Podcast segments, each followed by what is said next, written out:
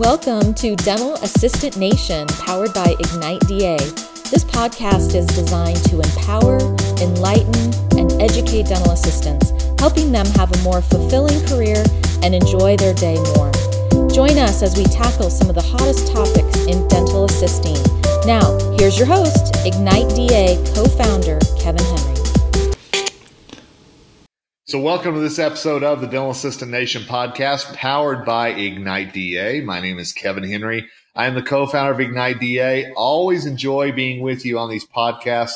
Thanks to so many of you who have reached out and, and given us feedback and comments and given us some ratings, whether you get your uh, podcast through Google Play or Stitcher or iTunes or wherever you get it, we are there. And our whole goal with this podcast series, as always, is to help the dental assistant understand his or her value, understand that it's not just us who believes in you, but there are countless experts in the industry out there who, who join us in that quest to raise you up in the eyes of not only your peers in the industry, but also your own eyes as well. And one of those experts is with me today uh, from the great Lone Star State, dear friend of mine and fellow baseball enthusiast, Susan Gunn. How are you, my friend? I'm good. I'm good. You know, especially after Joey Gallo hit a home run last night. I tell you what. So Joey Gallo and Charlie Blackmon. So both our teams getting a little all-star. Yeah. Lot, I, was, I was super proud of him. Well, Susan and I, we're not going to talk baseball. We're going to save that for next week whenever we're together at the uh, A D O M annual session in Orlando. But we're going to get plenty of that in, I promise you. Oh, yeah. Um, but before we get too deep into our discussion today, Susan, just will you just take a moment, kind of introduce yourself and let our audience know how awesome you are. Oh, well, see, he didn't tell me I was going to have to do that. But um, I have been in business for almost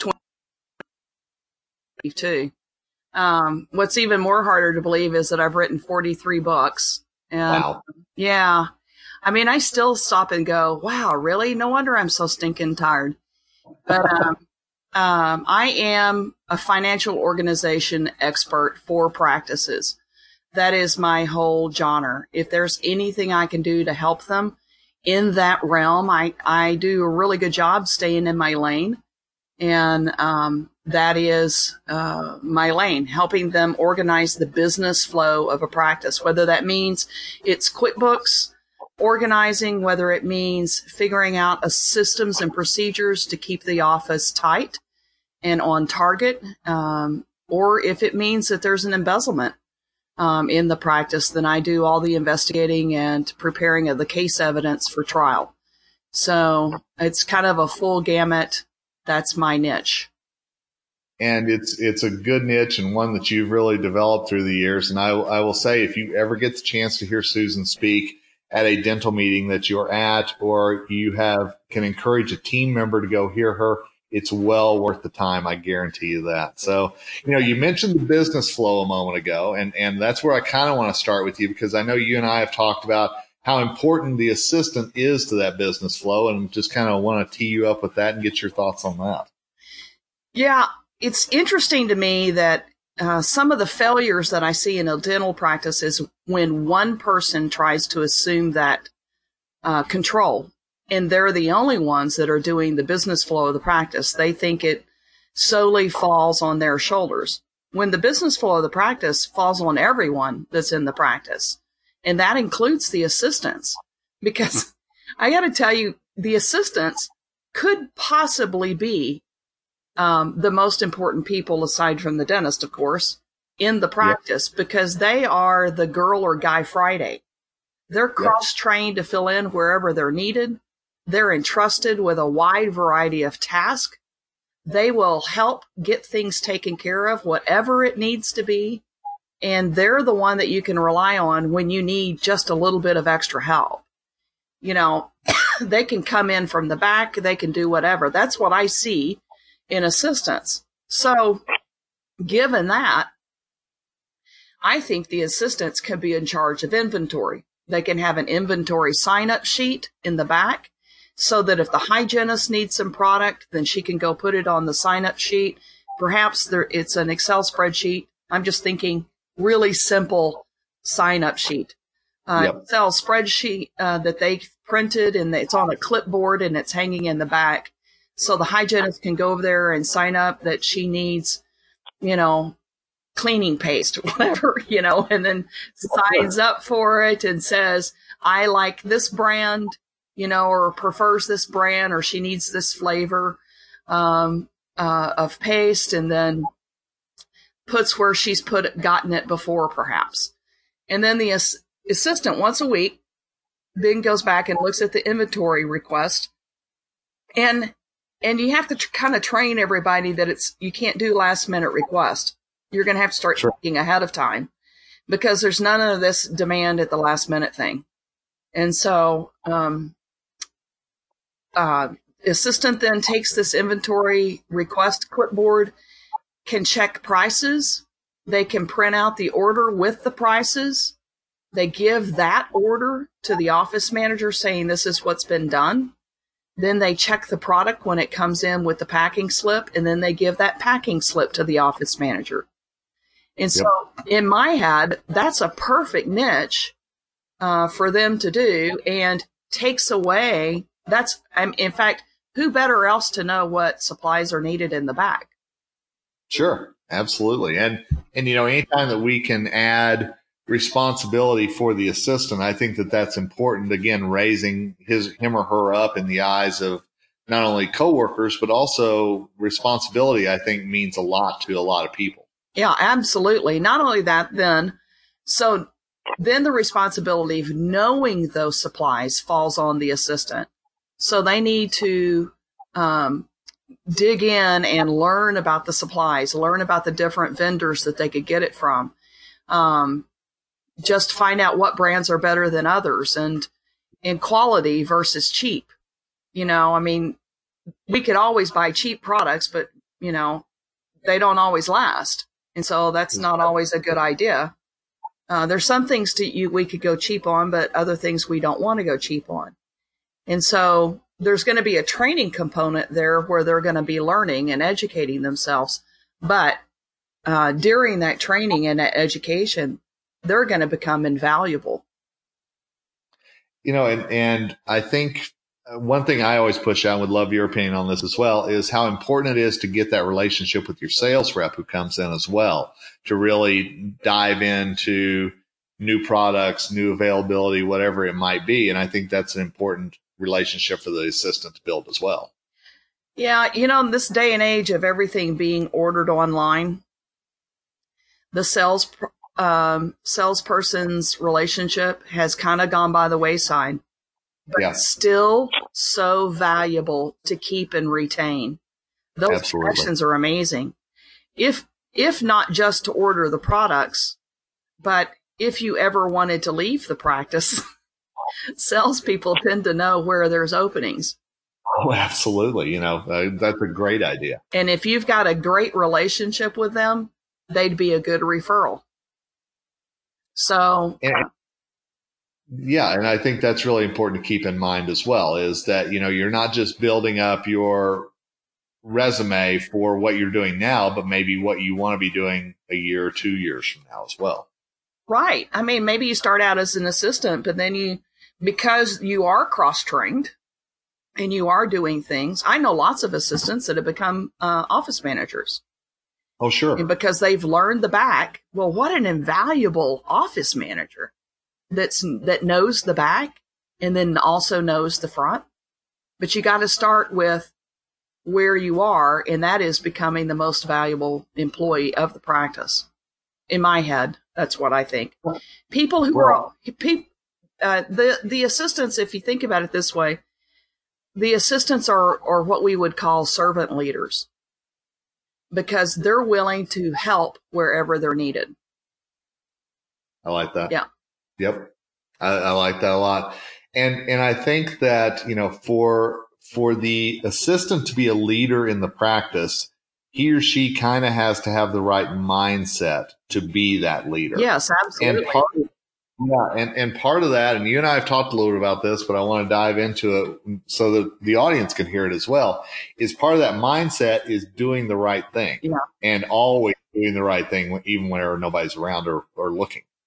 Yeah, ethics. Got to tell you. I mean, you don't have to have the news on very long before you see somebody else has done something that's wretched. Um, yep. But it doesn't start with the wretched event. That's what I tell everybody. You know, Rick Singer didn't wake up one day. Uh, he's the guy who uh, was paid millions and millions of dollars to get people, people's children in college illegally. Um, yeah. He didn't wake up one day and say, gee, I think I'll um, do this for millions and millions of dollars. It started with one breach of his ethical standard at some point in time in his life, and it built on that. I say the same thing with embezzlement cases. People don't wake up one day to decide to steal millions of dollars. They wake up one day and say, hmm, I need twenty dollars for the weekend. And then they, you know, suddenly forget to pay it back. And so yeah. It starts with a breach of our personal ethics. There is no difference between personal and business ethics. It is our ethics, our own ethics. It's our choice.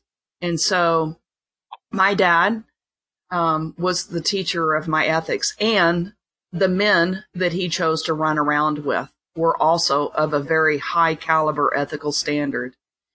Um, he owned his own business too.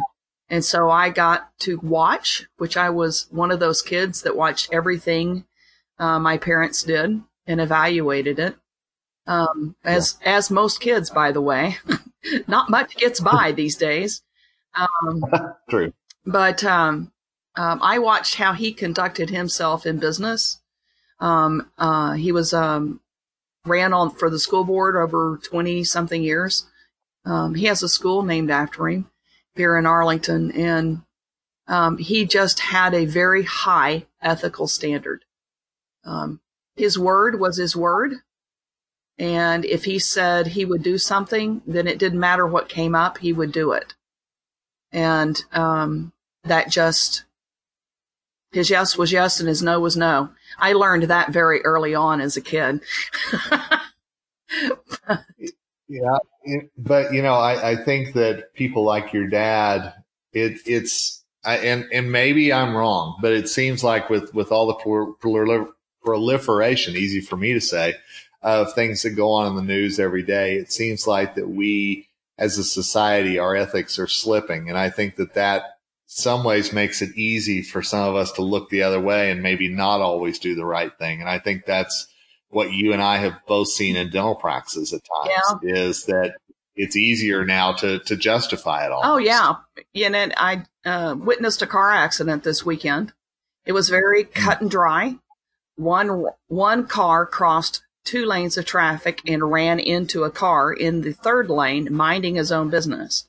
And yet the wow. one car that crossed the two lanes of traffic uh, disputed that it was their fault. It could, and I just wanted to go, are you kidding me? In fact, I said that to the person that called, the insurance person that called me. It was so obvious they weren't paying attention. I mean, I don't know what they were doing, but they didn't see them. And yet, those kinds of things seem to be easier. We don't, we, we're choosing more not to tell the truth, whatever that is. Yeah. And there's an excuse for not telling the truth. When, when I got to tell you, if I don't tell the truth, everybody knows painted on my face. And so yeah. it's hard. It's hard to tell the truth in a society that it wants you to live up to this norm.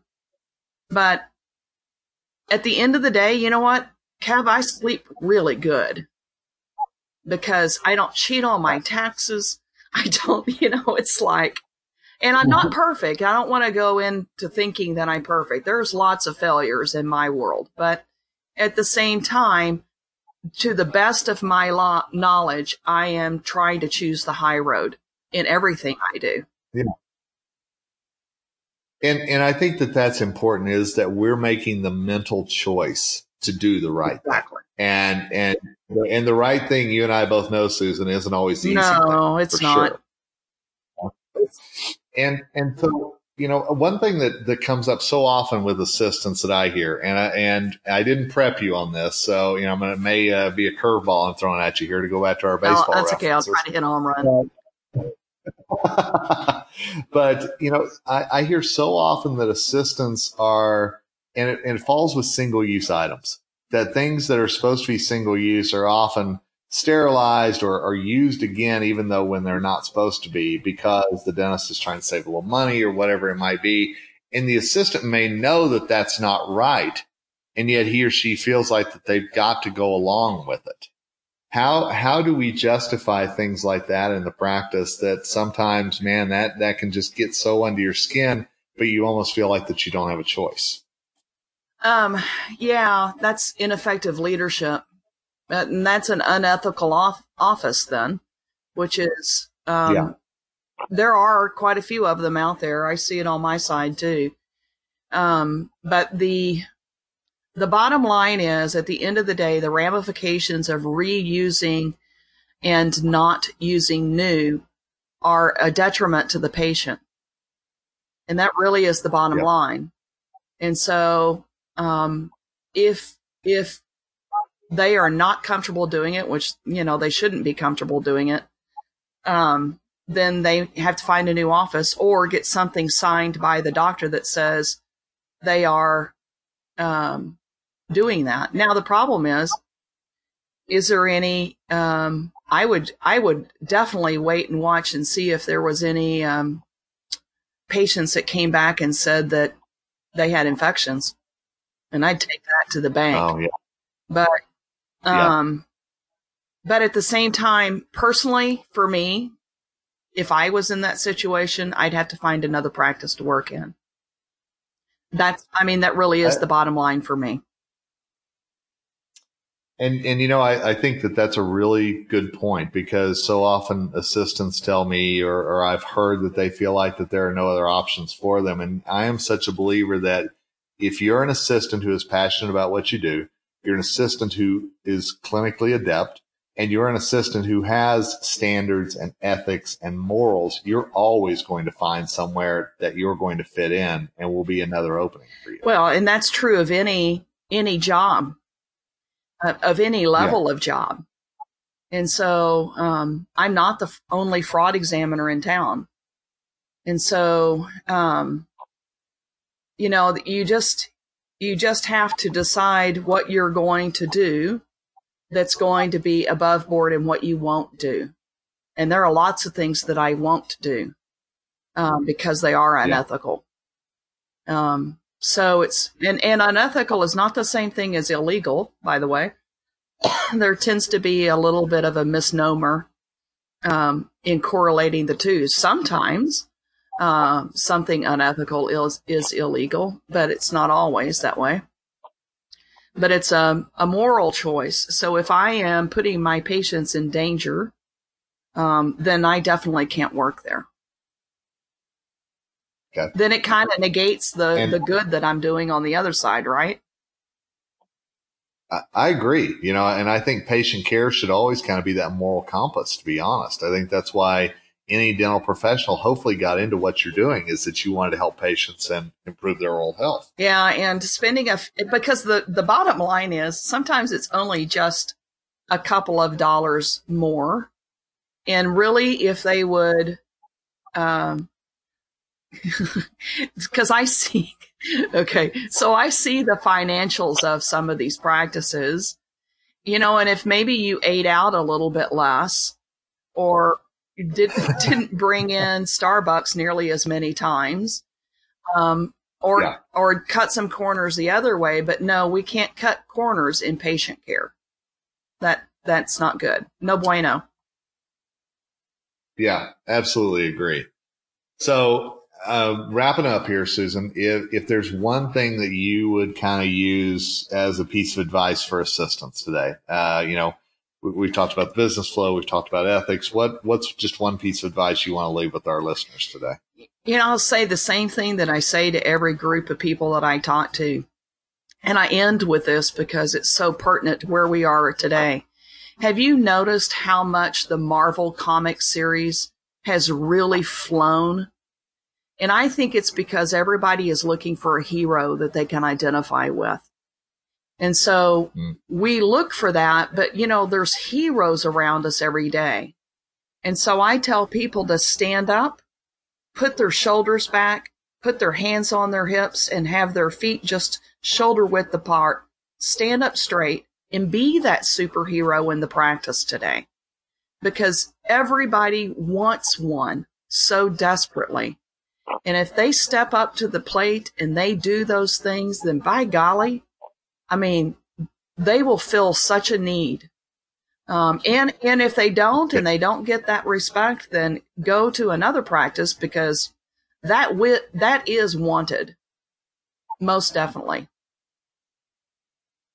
I, I love that. And I, and I will tell you, as a Marvel geek, uh, one of the things that I, lo- I love about those heroes is none of them are perfect. They've all exactly. got their quirks, their personality. You know, and I, I think that's so important. So, Uh, hey, if Susan, if anybody wants to get a hold of you to follow up, to, to learn a little bit more about you, what you do, uh, you know, because I think you've you've touched on a few really hot buttons today. What's a good way for them to reach My out? My website, to you?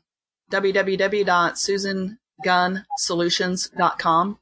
Make sure you make that G U N N, because I don't deal in arms. Um, Susan Gunn Solutions, more than one, dot com. There you go. Well, Susan, thanks so much for being on today. I really appreciate it. I always love your passion, uh, and I'm looking forward to spending some time with you uh, as the meeting season kind of kicks back into high awesome. gear. Awesome. Good to talk to you, Kev. Thanks. And thanks to all of you for joining us today here on the podcast. And, you know, remember, there's always opportunities for you to improve yourself, and that's what we're all about at Ignite D A, is helping the dental assistant be the best that he or she can be. That's why we reach out to experts throughout the industry like Susan, to have them as part of this podcast and to remind you of the important role you play every day. So make sure you're subscribed to us, iTunes, Stitcher, Google Play, wherever you get your podcasts. Make sure you get the latest episodes delivered directly to you as soon as they're available, because we believe that you can be the superhero in the practice. And whenever you do that, trust me, together we rise.